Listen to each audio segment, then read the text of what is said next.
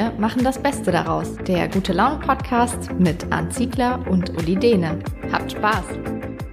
Moin Moin und herzlich willkommen zur 14. Ausgabe von Wir machen das Beste daraus, der Men's Health Podcast. Heute haben Arndt und ich uns etwas äh, überlegt, was euch mitreißen wird, beziehungsweise ihr könnt mitreißen, und zwar in die 90er Jahre. Wir machen ein Special um das geilste Jahrzehnt und äh, haben natürlich den Anspruch darauf, dass das historisch gesehen Vollständigkeit ähm, haben wird, was wir hier machen. Moin Arndt. ja, moin Uli, das perfekte Einleitung. Mir fehlen die Worte. Sehr, sehr schön. Ja, habe ich ein bisschen länger gebraucht. Ich habe jetzt äh, die letzten drei Stunden dafür ähm, nicht ins Sand gesetzt, sondern gut investiert.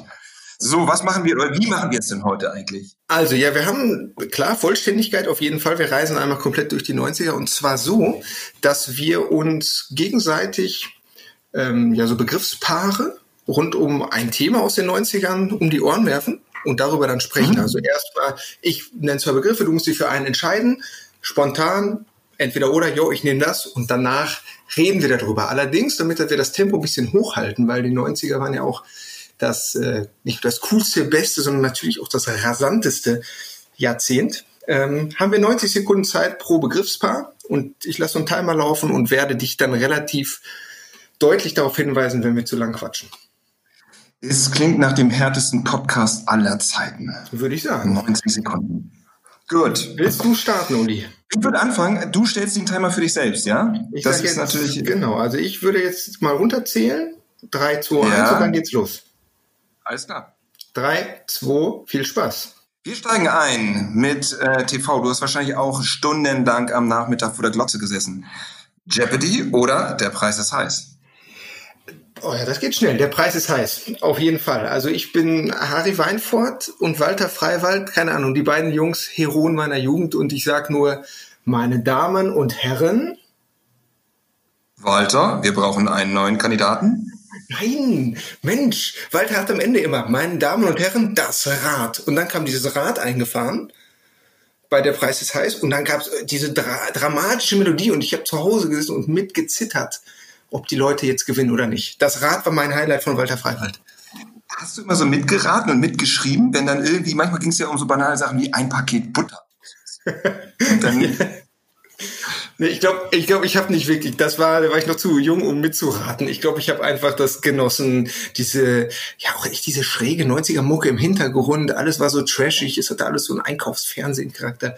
Das fand ich super. Was hättest du denn genommen? Jeopardy oder der Preis ist heiß oder was ganz anderes?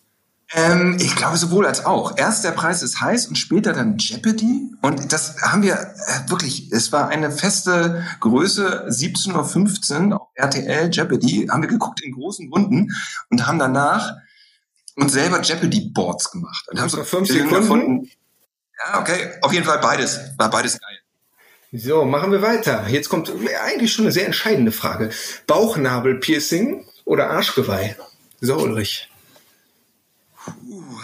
Ähm, Im Sinne, was ich, was ich äh, attraktiver fand beim anderen Geschlecht oder bei mir oder generell? Das kannst du entscheiden und dann begründen. Ähm, ich, also ich glaube, ich war so in, in Richtung Nasenpiercing. Ähm, ich habe. Hast du die Regel nicht verstanden? Nein. Bauchnabelpiercing oder Arschgeweih? Bauchnabelpiercing. Jetzt, ich habe das äh, akustisch nicht verstanden. Oh, okay. ähm, ich glaube, dann war ich eher so beim Thema Bauchnabelpiercing auch trotzdem. Ähm, eher Piercing als Arschgeweih. Arschgeweih fand ich immer so ein bisschen zu prollig und ähm, ich habe die Ästhetik darin nicht gesehen und ähm, fand aber ehrlich gesagt so ein Bauchnabelpiercing schon ziemlich verwegen. So, das, ist, ähm, ich, gar nicht, ich weiß gar nicht, ähm, ob ich jemals ein ähm, jemand mal da angefasst habe, aber ich finde es bis heute eigentlich auch ehrlich gesagt nicht, Bauchnabel sind nicht geil, oder? Also ein Bauchnabel anzufassen ist nichts Cooles. Und wenn schon Und dann, dann auch noch ein Piercing. Piercing Ach so. Nee, das, aber es hat so eine Faszination. Es hat so eine Faszination des Ekels. Aber es hatte damals tatsächlich ja irgendwie sehr, sehr viele mit zu großen T-Shirts, dass man es auch ja gesehen hat. ich finde, also ich muss ja ehrlich sagen, kultiger finde ich schon Arschgeweih.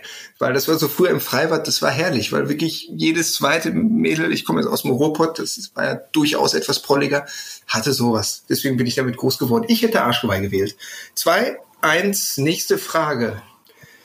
So, wo ich eben gerade gesagt habe, dass ich großer Jeopardy-Fan bin, ähm, aus der Kategorie Sabba Sabba 300. Samantha Fox oder Cindy Crawford?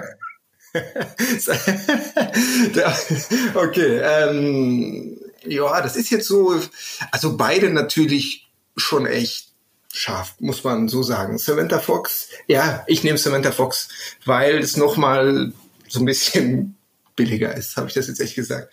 Ähm, egal, ja, das hast du gesagt. Auf jeden Fall, Samantha Fox, und das finde ich ja witzig. Ich glaube, sie hat mich nur rein faktisch damals äh, interessiert, weil damals ging so die Geschichte um, dass sie ihre Brüste für 500.000 Dollar ver, ähm, versichert hat. Und das fand ich sehr beeindruckend. Ich wusste nicht genau, was das bedeutet, worum es da geht. Brüste oder versichert? Nee, Brüste. Also hat mich nie interessiert. Aber ähm, das fand ich schon gut. Und auch, dass sie ein Pin-Up-Girl, Uli, weißt du, was das ist? Ich weiß, ich weiß natürlich, was ein Pin-Up-Girl ist. Das sagt man gar nicht mehr, ne? Pin-Up-Girl, ja, natürlich. Ja, sie war das erste Seite 3 Mädchen von dem britischen Bild-Äquivalent. Habe ich mal gehört. Genau. Und hat sich so als Star dann gemacht und hat sie angefangen zu singen. Und ihr bekanntester Hit war? Touch Me. Kannst du singen? Ähm, ich denke, du kannst es singen. Touch Me? Wer weiß ich nicht. Ja, aber großer Song, muss ich schon sagen super großer Song und irgendwie die Frau hatte trotzdem Stil, obwohl sie so ein bisschen billiger war, aber sie stand eben dazu. Man hat mir gedacht, was hat die Mutter von Frau Fox denn eigentlich, was hält die von ihrer Tochter? Aber die hat das irgendwie mit Stil durchgezogen, was ich sagen. Mit Stil durchgezogen. Meine, Nächste Frage, ja. Uli, wir sind schon wieder so oh. weit. Mr. Okay. Wayne oder Sing Hallelujah? Ähm, ah, ich glaube, ich bin bei Mr. Wayne. Hm. Ich kann gar nicht sagen, warum. Das war jetzt ein Bauchgefühl. Also das gehört zu einer ganzen Latte von diesen 90er Jahren Euro Euro Dance Songs, die ähm, alle so unglaublich schlecht waren und trotzdem hat man sie irgendwie mitgemacht und fand sie gut. Ähm, ich weiß nicht, bei Sing Hallelujah, das war mir irgendwie so ein bisschen zu zu äh, zu glatt. Und Mr. Wayne, Herr Wayne klingt ja auch schon so, ist ja auch nicht so positiv. Kein Mensch möchte Wayne sein. Und was hättest du denn gesagt? Was war dein Lieblingssong in den 90er Jahren? Der erste, an den du dich erinnerst. Ah. Ich war immer großer Fan von Ice MC. Ich glaube, der große Hit von Ice MC war Think About the Way und da hat er immer sehr, sehr schön, ich mache es nicht vor, aber er hat immer Licky Licky Bum oder sowas gerufen. Das fand ich sensationell zu meiner Viva-Zeit. Ähm, das fing immer an mit so einem harten Bass und ich sowieso die Systematik von diesen Songs. Ein Rapper, der einfach irgendwas hinrappt und eine hübsche Frau, die dann, das fand ich großartig. Also ich fand wirklich Eurodance echt cool. Muss ich, muss ich mich outen. Finde ich echt gut. Kann man heute nicht mehr hören, aber fand ich gut. Nee, aber also mich überrascht es nicht. Äh, du findest ja auch Bon Jovi gut, aber das Thema hatten wir schon. naja, Moment, Moment, Moment. Also so auf, aber wir haben leider nur noch eine Sekunde. Nächste Frage. Ähm, ähm, ja, zurück zur Glotze. Wie gesagt, also ich vermute, dass du genau wie ich stundenlang jeden Nachmittag davor gesessen hast. Al Bundy oder Cold Sievers? Cold Sievers, ganz klar. Auf jeden Fall. Also das ist wirklich, ich wollte immer Stuntman sein. Ich fand Cold ja. Sievers super. Ich fand Cody cool. Ne? Nee, warte mal, wie hieß denn der nochmal? Nee, warte mal, vertue ich mich jetzt. Wie hieß die Frau noch? Hieß die Jodie? Du, und der du typ, fragst den einzigen auf dieser gesamten verdammten Welt, der nicht eine Folge von Cold Sievers gesehen hat. Nicht ich weiß nicht, worum es geht. Ich kenne gerade mal irgendwie den, den Song keine Ahnung, es ist komplett oh, an mir vorbeigelaufen. Echt? Und auch so diese Szene ja. am Anfang, wo ähm, oh, wie, weder am Anfang noch am Ende und zwischendrin auch nichts, komischerweise. Nee. Du hättest also El Bandi genommen. Ich hätte El Bandi genommen. Ich hätte auf jeden Fall El Bandi genommen. Auch, auch das war fester Bestandteil. Ähm, ich, und ich habe teilweise mir auch auf VHS Folgen aufgenommen, zum Beispiel über die Toilette, die El Bandi sich einbaut. Das ist die Ferguson, die Mutter aller Toiletten. Es geht mir, also ich glaube, auf dem Sterbebett werde ich davon noch irgendwie meinen Nichten und Neffen und äh, Enkeln irgendwie zitieren. Aber sonst so aus der Zeit, also ich denke gerade so an, keine Ahnung, Remington Steel, Knight Rider, Trio mit vier Fäusten, Airwolf. Das fand ich, das waren alles doch irgendwie Serien, die haben äh, TV-Historie geschrieben, würde ich mal sagen. Ja, ich glaube auch. Also klar, Knight Rider, Airwolf, auf jeden Fall. Das war immer das gleiche Schema, ne? Eigentlich, du hast irgendwie so einen krassen Typen oder mehrere krassen Typen und dann hattest du auch noch ein krasses Gerät dabei und die haben dann irgendwie die Welt gerettet. Krasses Gerät dabei war dann auch Baywatch, ja auch. Ja, deinem Sexismus zufolge, ja. Ich habe jetzt über technische Platte gesprochen. Ähm, äh. so, und ich spreche mal ab. Apropos Sexismus. Nächste ja. Frage. Ähm, ja. Bravo oder Praline? Puh, ähm, Ah, ich, ich gehe mal davon aus, dass uns wirklich ähm, keiner zuhört. Also ich habe die Bravo nicht einmal gekauft, aber es liegt daran, dass sie ältere Geschwister hat, habe ich schon mal erzählt. Und die hatten die Bravo und da konnte ich mitlesen. Und ich habe es immer so ein bisschen ungerne getan, weil ich immer nicht mich dem Verdacht aussetzen wollte, dass ich da nur Liebe, Sex und Zärtlichkeit ähm, lese aus dem Dr. Sommer-Team. Deswegen, ich habe das gelesen, aber tatsächlich die Praline hatte seinen ganz festen Raum bei mir im Leben. Und zwar in der Pommesbude bei mir im Stadtteil, betrieben von Günni. Der Typ war so gut wie fettig. Ähm, und die Pommes waren sensationell. Da war ich mindestens einmal in der Woche nach dem, nach dem Sporttraining. Mit meinem besten Freund sind wir hingegangen und die hatten immer die Praline da. Und ähm, also wir sind nur der Pommes wegen ja, hingegangen zu sein. Das ist, glaube ich, äh, so ein bisschen verloren. Also deswegen, alles, was ich über Frauen und Sexualkunde weiß, weiß ich eigentlich aus der Praline. Ich habe genau mit so einer heuchlerischen Antwort gerechnet. So, ich habe jetzt erst gedacht, du sagst sowas wie, ja, ich hatte so einen Freund, dem muss ich das immer besorgen. Aber diese Ausrede, dass du Günni vorschiebst, das, ja, passt zu dir. Super, finde ich gut. Aber wie hieß übrigens die Pommesbude? Günnis Frittenschmiede oder wie hieß die? Weil das finde ich eigentlich auch so verschiedene Namen. Bei einem hieß er Schinkenpiet, bei uns hieß er Günni. Wir wissen gar nicht, wie er wirklich. Also ich glaube Günther Lofink oder sowas hieß, er, hieß der Besitzer. Und, die, und der Laden? Äh, weiß ich nicht. Ich weiß nur, dass der unglaublich heiß war. Der war selbst im tiefsten Winter bei minus 10 Grad, musste man da drin im T-Shirt stehen. Und ich habe mir immer gewünscht, eine Infrarotaufnahme meines Stadtteils zu sehen. Und das wäre knalllila gewesen, weil das Ding, das hat, glaube ich, so viel Energie verbraucht wie heute so eine chinesische Millionenmetropole. Wir sind drei Sekunden drüber. Nächste Frage. Ja, macht nichts. Dann ähm, so neben dem großen Kulturelement äh, TV hattest du bestimmt auch einen Computer. Und zwar hast du gedacht Sensible Soccer oder Kickoff 2? Ganz klar Sensible Soccer. Stundenlang, das war so eine Glaubensfrage. Nur so wie heute Pro Evolution und FIFA war das, glaube ich, damals Sensible Soccer und Kickoff 2. Ähm, ja, Sensible Soccer war so das das haben wir wirklich stundenlang oder auch nächtelang. Wenn ich mal bei Kumpels übernachtet habe, dann haben wir das gespielt noch und nöcher. Und fand ich echt richtig cool. War so ein bisschen simpler als Kickoff, vielleicht habe ich es deswegen auch gespielt. So, ähm, aber ähm, hat mir echt richtig, richtig, richtig Bock gemacht. Diese, diese, ich, ich erinnere noch so diese, diese ähm, Uwe Beinflanken, die man damit machen konnte, mit Manikals, so diese Bananendinger, das war schon echt gut. Hat mir echt sehr viel Spaß gemacht. Du, du warst Kickoff 2 eher so der technisch anspruchsvolle Typ? Ich war, ich war Kickoff 2. Ich hatte damals einen Atari 520 ST und ähm, damit war man immer so ein bisschen limitiert. Die mit dem Amiga waren irgendwie die coolen, die hatten mal die geilsten Spiele. Ich hatte halt Kickoff 2 original gekauft ähm, und das habe ich wirklich Jahre gespielt und zwar jeden Tag und ich habe mir vorgestellt, dass ich mein Leben lang spielen würde und ich habe es perfektioniert. Ich habe jedes Spiel auch ähm, gewonnen, weil ich einen Move drauf hatte, über die linke Seite geradeaus zu laufen, einen Haken zu schlagen, zurückzugehen, auf die gerade Linie, kurz zum Strafraum-Eck reinzugehen in einen bestimmten Winkel und so eine, ja, so eine, äh, so eine Art Bogenlampe zu machen. So ein bisschen so wie das 1 zu 0 von Philipp Lahm bei der WM 2006. Ähm, ich weiß nicht, ob du dich noch daran erinnerst. Ja, also so etwa, ja, oder das, oder das, das 2 zu 0 von Andi Brehme gegen Holland. ähm, 1990. So, also so ein Ding hatte ich und das, ich habe es geliebt und ich habe damals auch den, ähm, den Dino Dini angeschrieben. Dino Dini war der Spieleentwickler und ich habe gedacht, ey, der, das ist der geilste Typ. Ich wollte nicht gerne mit dem treffen. Er hat nie geantwortet. Also vielleicht war es auch ein Künstlername. Ist das jetzt ausgedacht, Uli?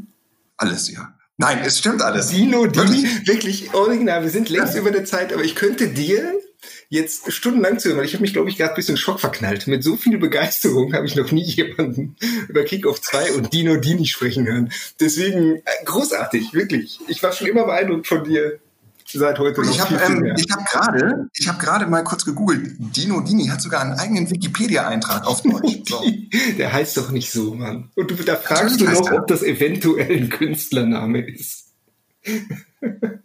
Ich muss jetzt erst äh, 36 werden, um zu erfahren, dass es den wirklich so gibt. Ich schreibe den nochmal an. Ich kenne ja nichts. So, wir haben äh, drei Sekunden überzogen, glaube ich, aber. Genau, nächste ähm, Frage ist ähm, saure Gurken oder Center Shock? Und dann nähern wir uns zu dem Kiosk und den Bütchen. Ja, das ist so die Frage ähm, Schwimmbad, ne? Schwimmbad und man ist hingegangen und man hatte immer ein Euro dabei und konnte sich dafür sogenanntes Schnupi-Kram kaufen. Wie hieß so eine ganze euch? Tüte. Schnupi-Kram. Habe ich auch noch nie gehört. Das habe ich noch nie gehört. Ähm, genau, also irgendwas so zwischen 5 Pfennig und 20 Pfennig, glaube ich, war das teuerste. So diese Salmiakkugeln, ne, waren, glaube ich, 50 Pfennig. Boah, die waren aber fies.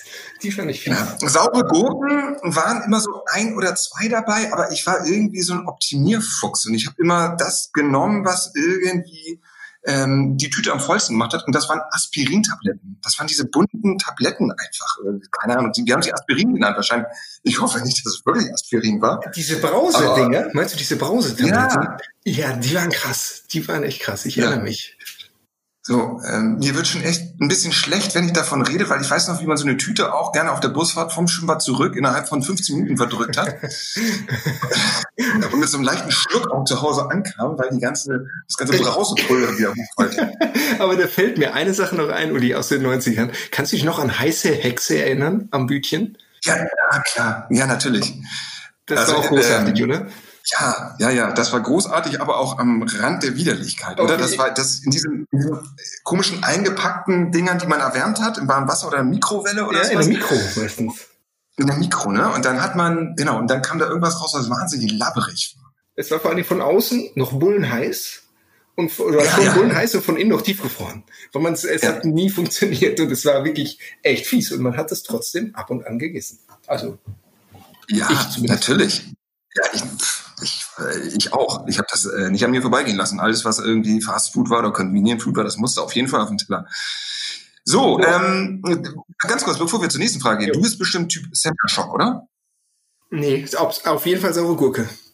Wirklich. Also saure Gurken, ganz ehrlich, die gibt es ja jetzt immer noch irgendwie, gerade in so Großmärkten, in diesen 5,99 Euro Riesenboxen, diese runden Teile, die so früher auch am Bütchen am Kiosk gestern ja. gab. Und die kaufe ich mir tatsächlich ab und zu. Und dann isst man davon auch gerne mal so 17 bis 27 Stück hintereinander. Ja. Und also wenn es bei dir in der Beziehung nicht mehr so läuft, dann kannst du dich mit meiner Frau zusammentun, weil die hat das gleiche Fable. Und ich auch, ähm, auch saure Gurken?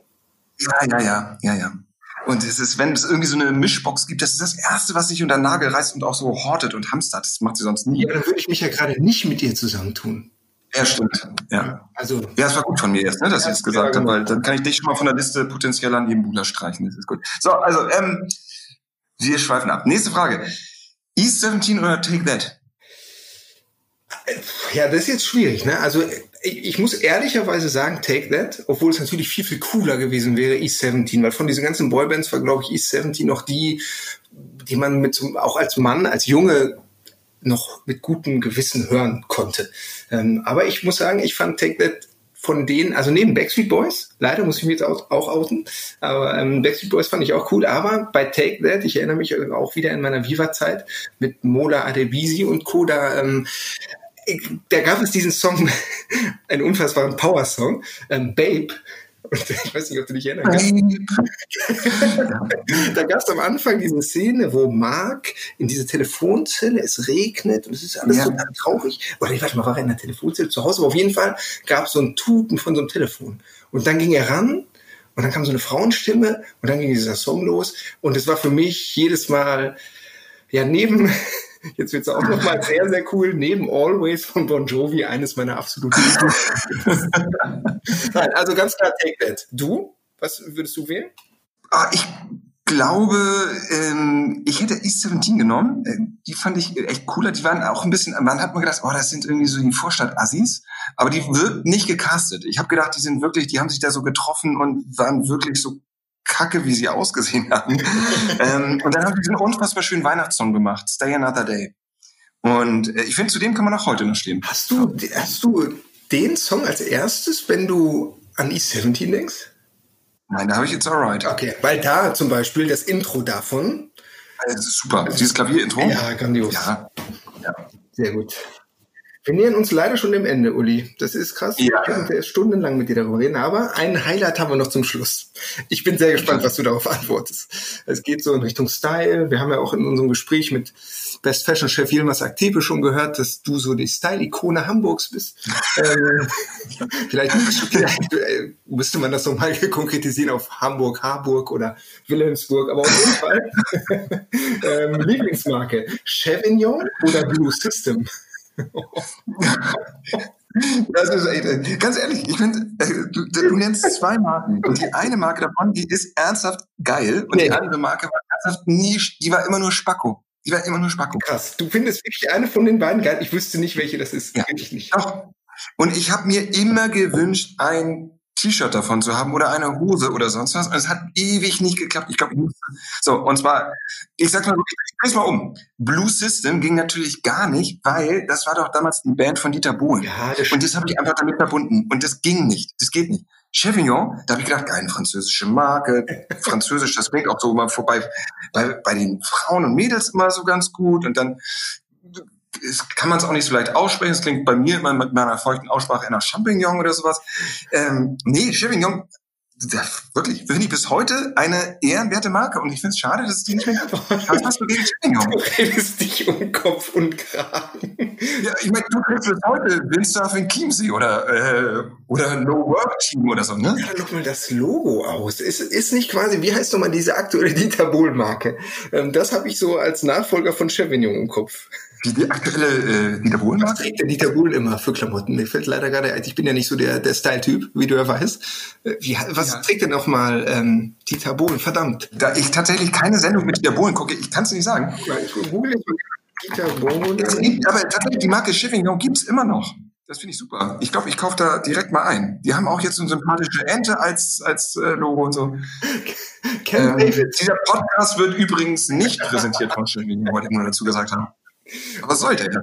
Uli, du redest nicht gerade in Rage. Hast du mir, mich noch gehört? Camp David heißt die Dieter Bohlen-Marke. Ja, Camp, oh ja, genau. Oh, das ist aber auch ganz schlimm. Ich meine, ganz ehrlich, Menschen mit Camp David-Klamotten kannst du nicht. Das sind die, die so an der Nordseeküste oder an der Ostseeküste in diesen ganz prolligen Hotels äh, Urlaub machen. Mann, ey. Da, die erkennst du an, ja, doch, die erkennst du an Camp David. Und ich stell dir mal vor, wir haben jetzt ganz viele Zuhörer, die das, die das tragen.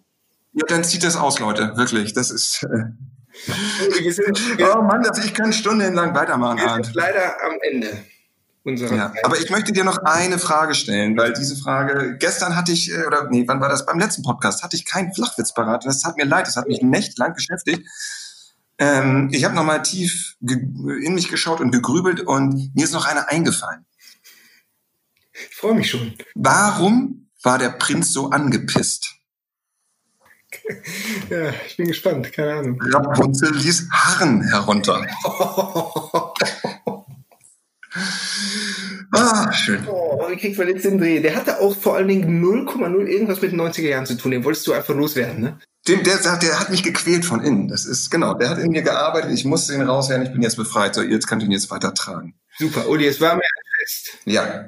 Ich sag Dankeschön, Arndt, dass wir diese schöne halbe Stunde unseres Lebens erleben durften. Ähm, ich danke allen, die es bis hierhin geschafft haben zuzuhören. Ich hoffe, ihr hattet ein bisschen Spaß. Macht das Beste draus und bleibt uns gewogen. Ciao, ciao. Macht's gut da draußen und ich gucke mir jetzt auf jeden Fall äh, Code was an. Uli, solltest du auch echt mal tun. Wirklich, hast du was verpasst?